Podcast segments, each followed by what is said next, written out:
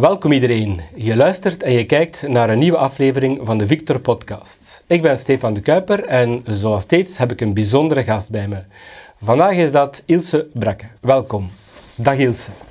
Dag Stefan. Um, kijk, laten we direct uh, van start gaan met een korte introductie. Uh, je bent Director of Partnerships bij Vario en uh, Bizmine.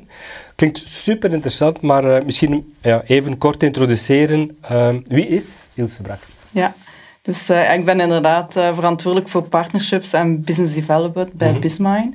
Uh, en we zijn een bedrijf die software heeft voor veiligheid, kwaliteit en milieu. Mm en ik ben daar inderdaad verantwoordelijk voor de partnerships en de business development. daarvoor heb ik ook gewerkt bij IMEC mm en U Antwerpen om eigenlijk ja, alles rond innovatie en nieuwe technologie naar de markt te brengen. En in een vorig leven ik ook nog bij Sipal Schouwbroek gewerkt en ook uh, als docent op de Hogeschool in Mechelen. En toen heb ik ook nog met Victor een onderzoeksproject gedaan. Heel, heel lang geleden. Dus, uh. een, een gans strijktal, dus uh, we gaan er direct in vliegen en aan de vragen starten. Um, nu, zeer concreet, het, het, informatiseren van processen met betrekking tot veiligheid is ook voor een lokaal bestuur echt al een, een noodzaak geworden. Wat zijn zo de grootste evoluties die je de voorbije 15 jaar hebt uh, zien langskomen? En effectief, je rol zit daar nog geen 15 jaar, maar je zit wel al lang in het uh, brede vak van de publieke sector. Ja. ja, wat we zien inderdaad heel veel evoluties de laatste jaren. We zien ook de rol en de verantwoordelijkheid van de mensen in de preventiedienst bijvoorbeeld, die mhm. veel breder wordt en veelzijdiger wordt. Uh, en daar denk ik één belangrijke evolutie die ik zie is alles rond de efficiëntie. Dus um, ja, diensten moeten steeds vaker met dezelfde mensen meer taken opnemen. Um, dus, en er is een enorme administratieve last die op die mensen afkomt. En vandaar dat eigenlijk uh, ja, uh, er is geen tijd meer om tijd te verliezen, zal ik mhm, maar mhm. zeggen. En efficiëntie is daar eigenlijk een belangrijke. En de tweede zaak die we zien is dat de focus eigenlijk steeds meer gelegd wordt op de praktijk. Dus uh, ook mensen die uh, de tijd dat, dat, we zeggen preventieadviseur zitten in zijn ivoren toren en doen alleen maar administratieve taken, dat is echt wel voorbij. De mensen worden verwacht op de werkvloer, op het terrein. Uh, en, en dan natuurlijk die taken die blijven bestaan, die administratieve last. En daar is het eigenlijk ook belangrijk dat dat efficiënter kan gebeuren, dat dat geautomatiseerd en gedigitaliseerd kan gebeuren. Dus dat zijn zo'n beetje de, de zaken die wij zien. Nu, um, het is een understatement om te zeggen dat eigenlijk ook ecologie en ook milieu um, ook bij die lokale besturen steeds op een hogere positie komen op die agenda. Um, maar als het gaat over het informatiseren van die processen met betrekking tot milieu, uh, loopt dat dan gelijkaardig zoals processen of projecten met, met veiligheid? Of volgen die een ander stappenplan? Ja, wat we zien is dat die processen gedeeltelijk uh, vergelijkbaar zijn, zoals bij veiligheid. Dus um, uh, het uitvoeren van bijvoorbeeld inspecties, acties opvolgen, uh, documentenbeheer, audits uitvoeren, risicoanalyses, incidentenbeheer, dat is allemaal gelijkaardig en dat kan eigenlijk op dezelfde manier uh, worden uitgevoerd. Maar er zijn er ook een aantal zaken die, ja, of uitdagingen die specifiek zijn of die uniek zijn voor milieubeheer. Um, en daar hebben wij bijvoorbeeld ook, denk maar aan gevaarlijke stoffen, een aparte module voor, die daar specifiek gericht. Dus wij proberen in inderdaad uh, dat geïntegreerd. Vaak werken de milieudiensten en de uh, preventiedienst wel samen. Dus is het ook wel handig dat dat in één platform opgenomen is. Dus uh, inderdaad. Nu, je spreekt over processen, je spreekt over verschillende diensten die samenwerken. Um, wat ik me dan ook eigenlijk afvraag is, waar lopen de organisaties, en dan misschien speciaal in deze lokale besturen, want je, je werkt ook voor de private sector, waar lopen die lokale besturen dan tegenaan door eigenlijk toenemende extra administratie die er toch bijna altijd komt uh, bij kijken? Wat zijn dan zo die specifieke pijnpunten die je ontdekt? Ja, ja we, zijn, we zien eigenlijk heel veel pijnpunten. Bijvoorbeeld versnippering van gegevens. Uh, nog heel veel processen die handmatig gebeuren. Uh, gebrek aan uniformiteit uh, van de processen. vaak uh, ook onvoldoende samenwerking daardoor. Dus, uh, maar de grootste, denk ik, uh, dat wij vaak zien, is bijvoorbeeld decentralisatie van gegevens. Um, op veel plaatsen waar dat wij komen, zien we dat verschillende mensen binnen de preventiedienst werken allemaal met hun eigen documenten nog. Um, voor bijvoorbeeld inspecties, risicoanalyses, toolboxen, um, noem maar op. Er is eigenlijk geen centraal beheer vaak. en ja, nuttige overzichten verkrijgen is dan moeilijk zoals ongevalcijfers van de laatste jaren zijn vaak niet zomaar opvraagbaar. Of uh, de meest uh, tegenvallende resultaten uit inspectie, geeft daar een keer een lijst van. dat, doordat dat niet gecentraliseerd is, is dat, is dat, niet, ja, is dat niet voorhanden vaak. Mm -hmm, ja, wat dan we ook zien is bijvoorbeeld als iemand vertrekt bij de preventiedienst, dat dat vaak niet evident is om terug te vinden uh, ja, waar zaten zijn documenten, hoe ging die te werk, uh, zo dingen. En we zien ook nog heel veel communicatie via mail eigenlijk. Ja. Um, dus ja, dat is misschien ook wel interessant om te vermelden. Op veel plaatsen, uh, bijvoorbeeld ongevallen en incidenten worden geregistreerd via mail. Uh, de volledige opvolging en communicatie gebeurt soms nog via mail. En dan als je dan iets terug moet vinden of conclusies moet trekken, dan is dat echt wel uh, ja, onbegonnen werk, zal ik maar zeggen. Dus dat is niet evident. Nu, er zijn flink wat gemeenten en steden die daarmee actief zijn. Um, is er zo'n eh, een, een, succesverhaal? Is er zo'n specifieke ja, case study waar je zegt van god, die, die toon ik graag, omdat dat uh, heel inspirerend kan zijn? Uh, is er zo'n Vlaamse stad of gemeente, liefst eentje, ja. um, die, die je wel interessant uh, vindt of extra interessant vindt om, om hier te vertellen? Ja, ja bijvoorbeeld gemeente Kokzijde is een van de van de successtories mm eigenlijk. Um, als we starten daar, zagen we inderdaad alle problemen die we net uh, vermeld hebben, dat die aanwezig waren. En we zijn eigenlijk aan de slag gegaan met die digitalisering uh, van de belangrijkste informatie. En zo hebben we bijvoorbeeld alle ongevallen van de laatste 10, 15 jaar uh, in het Vario-platform gestoken. Um, en nu is er eigenlijk een uitgebreide statistiek aanwezig. Ze kunnen ook kijken naar onderzoeken van ongevallen. Um, ze kunnen naar verschillende trends gaan kijken. Uh, waardoor dat die ongevalcijfers nu um, kunnen ze kijken ook um, ongevalcijfers, aantal dagen werkverlet. Dat wordt allemaal eigenlijk automatisch berekend dan. ook de verschillende entiteiten bijvoorbeeld van kokzijde, dus het AGB, de gemeente, het onderwijs. Iedereen uh, heeft op één plaats uh, ja, daar kunnen ze die informatie gaan ophalen. Um, en die kan ook geraadpleegd worden. Um, ja, en ook iedereen op de werkvloer heeft nu de mogelijkheid om een ongeval of een incident te registreren uh, op een eenvoudige manier via een mobiele app. Dan komt dat direct in het systeem en dat kan dan van daar direct verwerkt worden. Dus um, dat is eigenlijk wel... Uh, en de doorlooptijd daardoor van een ongeval of een incident is eigenlijk drastisch verminderd. Uh, en ook de opvolging gebeurt daardoor veel vlotter. Uh, misschien ook wel interessant om te vermelden is, deze zomer is Kokzijde gestart ook met het registreren van EHBO-ongevallen. Um, hoe ervoor gebeurde dat nog allemaal op papier.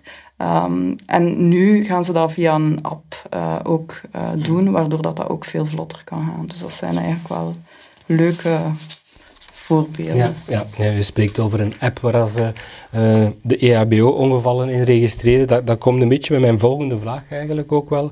Um, er is de voorbije tien jaar en waarschijnlijk al iets langer een, een grote move to the cloud geweest um, in veel organisaties, in veel uh, oplossingen. Hoe hebben jullie dat specifiek aangepakt? Want dat zal ook wel een impact hebben gehad op, op jullie organisatie en jullie oplossingen. Ja, we zijn eigenlijk uh, al heel lang, ja, een beetje, wij waren een van de eerste, mm een trendsetter in de cloud. Dus in 2008 al ja. was onze toepassing beschikbaar in de cloud. En in 2009 zijn we eigenlijk overgestapt naar het Azure-platform van Microsoft. Ja. Dus uh, dat was echt uh, toen de mhm. start van Azure.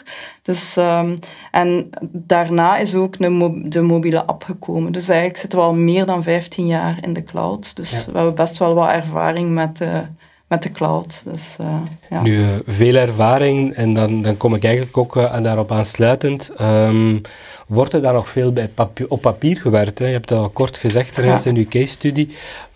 maar wordt er nog veel op papier gewerkt? wordt er nog veel op papier geclasseerd in die steden en die gemeenten? of zijn we dat stadium eigenlijk al voorbij ja. met lokale besturen? Ja, we zien eigenlijk dat er nog heel wat ja, gedeeltelijk op papier, Mhm. soms ook volledig op papier wordt gewerkt. Eh, in de meeste gevallen zien wij dat mensen met Excel, Word en SharePoint werken. Ehm, dus, eh, maar er zijn nog steeds heel veel lijsten, dus veel acties die bij worden eh, houden in allerlei Excel-lijsten, eh, waardoor dat acties opgevolgd worden via mail, dat dan moet gekeken worden, wordt daar iets mee gedaan, dan moet je nog eens in je actielijst gaan kijken, moet ik nog een keer een rappel sturen, terwijl dat in zo'n platform al die flows eigenlijk gedigitaliseerd zijn met workflows die automatisch dan eigenlijk herinneringen sturen.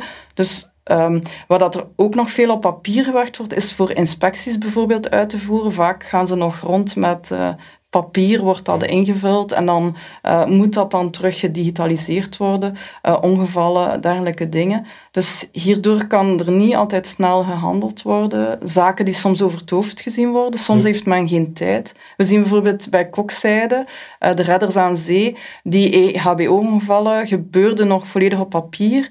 Vaak is dat iets dat s'avonds wordt gedaan en nog ja. rap wordt ingevuld. Maar soms wordt dat een keer vergeten, waardoor dat u, uw accuraatheid van uw gegevens. En daar zagen we ook dat door het feit dat dat op papier is, ze vaak bij de preventiedienst pas op het einde van de zomer terechtkomen verwerkt worden dan in september. En dus die doorlooptijd daar is ook veel trager. En dan pas dan kan je kijken, ah, kunnen we daar nu iets uit leren of wat zijn de inzichten of bepaalde acties uh, om te remediëren dat je kan nemen. Terwijl als dat via een app gaat, komt dat direct in het systeem en, uh, en gaan ze dat vaak ook direct snel kunnen doen, dus wordt dat ook niet vergeten. Dus er zijn inderdaad veel zaken nog die... Uh, ja. op papier gebeuren. Niet alles, maar toch ja, nog wel uh, een aantal Ja, want dan gaan die trends ook wel sneller zichtbaar zijn. Hè? Als je zo zegt dat dat pas in september wordt uh, in orde gebracht of in het systeem komt of bij de preventieadviseurs komt, ja, dan is het pas een oplossing die in beste geval met kerst of met de volgende zomer naar voren komt en niet op het, in de tweede helft van het, uh, van het verlof bijvoorbeeld. Klopt, en nu kunnen ze snel zien, ah, we zien dat dat een paar keer voorgekomen is, mm -hmm. ah, we, we, kunnen daar iets aan doen. We gaan allee, een, een, maatregel nemen die dat inderdaad kan voorkomen. Die sneller op de bal spelen eigenlijk. Ja, inderdaad. Um, nu, we hebben het al een hele tijd gehad over het informatiseren van processen met betrekking tot veiligheid, kwaliteit, uh, maar ook milieu. Um, ik kan me inbeelden dat eigenlijk zeer veel gevoelige persoonsdata op die manier ook gedigitaliseerd wordt. Nu, ja, dan zijn ook hacking en phishing een extra aandachtspunt uh, op deze administraties. Dus langs de ene kant hebben we natuurlijk het GDPR privacygedeelte, maar die data die daar dan staat, um, dat is dan extra gevoelig um, en extra interessant voor hacking en, en phishing. Um, dus ja, ook extra aandachtspunten voor die uh, administraties. Um, hoe pakken jullie dat aan in die ontwikkeling en die implementaties, om daar eigenlijk uh, daar een veilig plekje van te maken? Ja. Ja, wij zetten daar als bedrijf enorm op in, mm -hmm. zowel cybersecurity als informatiebeveiliging. Wij zijn zelf ISO 27001 gecertificeerd, volledig uh, voor het platform. En wij voldoen aan talrijke beheersmaatregelen daar rond. Dus wij volgen dat zeer nauw op. Um, dus um, ook bij alle processen die wij toepassen, zowel bij de ontwikkeling zelf, dus een beetje privacy by design. Wij gaan bij ieder ticketje dat wij bij manier van spreken gaan uh, vastnemen en ontwikkelen, gaan wij echt gaan kijken en die maatregelen volgen van is dat hier uh, privacygevoelige data en hoe gaan we daarmee omgaan. Daar zijn allemaal inderdaad beheersmaatregelen mm -hmm. voor. En ook bij de implementatie gaan we telkens kijken, iedere keer dat we iets implementeren, gaan we inderdaad kijken, zijn dat gevoelige gegevens of niet? En hoe moeten we daarmee omgaan. Dus dat is inderdaad een zeer belangrijke. Ja, ja het is echt ja. ook een, een heel nieuwe tendens die je daar uh, een extra tandje moet bijsteken, om het uh, zo te zeggen. Nu, je had het al in je intro gezegd, um, je hebt ook in een vorig leven uh, actief geweest bij de Universiteit van Antwerpen en bij IMEC. Ja. Nu, je was daar telkens betrokken bij redelijk unieke projecten rond slimme mobiliteit in de stad of AI for Urban Citizen Interaction. Um, dat was ondertussen al reeds in een ver verleden, 2018, plus minus. Dat is uh, ja, volle vijf jaar uh, geleden. Um, hoe kijk je eigenlijk nu naar die huidige evoluties en de doorbraak van AI en andere oplossingen um, die daaraan gelinkt zijn, ChatGPT gewijs? ja, je hebt het vijf jaar geleden al geproefd en, en hoe kijk je daar nu naartoe? Ja, ik, sowieso, uh, alles rond innovatie en AI is iets dat mij wel boeit. Mm -hmm. Dus uh, en dat blijft me wel interesseren. Mm -hmm. um, ja, op zich, AI bestaat al heel lang, hè, sinds de jaren 50, maar de laatste jaren is er een enorme versnelling gekomen. Ja, het is en een publiek verhaal geworden. Ja, inderdaad, een publiek verhaal geworden. En allee, ik zie dat eigenlijk wel, dat daar veel uh, voordelen aan zijn. Mhm. Ook al zijn er inderdaad ethische kwesties en zaken dat je ja, moet toch met enige zorg uh, moet bekijken. Maar ik, ik zie de toekomst van AI als een ondersteuning van de mens. Mhm. die, die gaat steeds meer, ik zie dat een beetje steeds meer gaat in bestaande toepassingen dat eigenlijk als ondersteuning worden ingebouwd. Denk maar aan een AI-bot die mensen kan ondersteunen of helpen bij vragen om snel uh, ja, zaken antwoord te vinden. Dus dat is een beetje hoe dat ik er vandaag naar kijk. Dus het is inderdaad altijd een kloof tussen eh, innovatie mhm. en onderzoek en hoe breng je dat naar de markt. En, uh, en daar zit zeker een kloof tussen. Maar ik denk wel dat nu uh, heel veel zaken gaan versneld wel naar de markt komen. Nu, um, klassieke vraag die we stellen is van, kijk, je kent Victor als organisatie, want je zei het al, dat ook in je periode bij de universiteit, um, dat er al een bepaalde connectie was. Um, nu, je kent Victor als organisatie, koepel van mensen die binnen lokale overheden bezig zijn met innovatie, eh, ICT, transformatie enzovoort, uh, in dat technologische framework. Um, stel dat je morgen aan het stuur zou zitten van deze organisatie en je krijgt compleet carte blanche. Um, zijn er zo specifieke bakens die jij zou uitzetten? Ja. Ik heb er even over nagedacht. Dus ik geloof eigenlijk wel in uh, ecosysteem, mm ja. Uh, ja. organisatie. En ik, allee, zo zie ik ook Victor. Mm -hmm. uh, um, en dan, zelf zou ik daar vier bakens mhm. uitzetten. Eén is eigenlijk ja, samenwerking als kernwaarde. Ik denk mhm. dat dat een, een hele belangrijke is co-creatie en samenwerking um, vormen de basis, denk ik, um, van, van zo'n organisatie. Ja. Uh, tweede is innovatie en experimenteren. Dat is iets, denk ik, dat als in je cultuur moet zitten. Mm dat, dat, er, um, dat dat wordt gestimuleerd. En, en, en dan probeer je daar eigenlijk waarde te creëren voor alle betrokkenen, alle stakeholders in je organisatie.